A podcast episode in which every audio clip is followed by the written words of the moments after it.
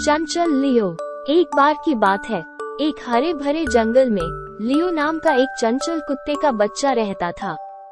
उसे अपने मित्रों के साथ खेलना और मौज मस्ती करना अच्छा लगता था, लेकिन उसे परेशानी में पड़ने की आदत सी थी।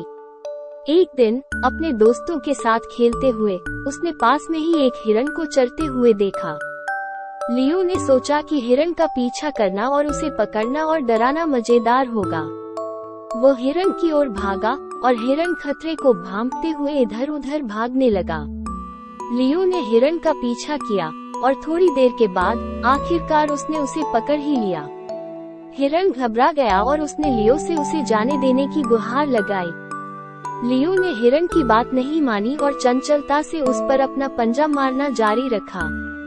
जान बचने के लिए अचानक हिरण ने अपने शक्तिशाली पैरों से लियो को लात मारी और लियो दूर उड़कर गिर गया वो धड़ाम से ज़मीन पर गिरा और उसके पंजे में चोट लग गई। लियो के मित्र ये देखने के लिए कि क्या हुआ, दौड़े आए और वे लियो को दर्द में देखकर चौंक गए उन्होंने हिरन से पूछा कि क्या हुआ था और हिरन ने बताया कि कैसे लियो ने उसका पीछा किया और उसे चोट पहुंचाई।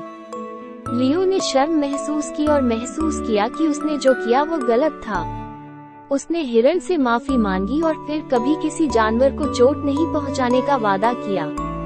हिरण ने उसे माफ़ कर दिया और अपने घायल पंजे की मदद करने की पेशकश करके उसे दया दिखाई। उस दिन से लियो ने अपने तरीके बदल लिए। वो अन्य जानवरों के प्रति अधिक समझदार और दयालु हो गया। उसने सीखा कि मज़े के लिए जानवरों का पीछा करना और उन्हें चोट पहुंचाना सही काम नहीं था। उसने हिरण के साथ दोस्ती की और उसके साथ भी खेलने लगा, लेकिन इस बार इस तरह से कि कोई नुकसान नहीं हुआ। कहानी का नैतिक उपदेश ये है कि हमें दूसरों के साथ वैसा ही व्यवहार करना चाहिए जैसा हम अपने साथ चाहते हैं। हमें हमेशा दूसरों के प्रति दया और समझ दिखानी चाहिए और उन्हें नुकसान पहुँचाने से बचना चाहिए। हमें अन्य प्राणियों का सम्मान करना सीखना चाहिए और हमारे पारिस्थितिकी तंत्र में उनके मूल्य की सराहना करनी चाहिए।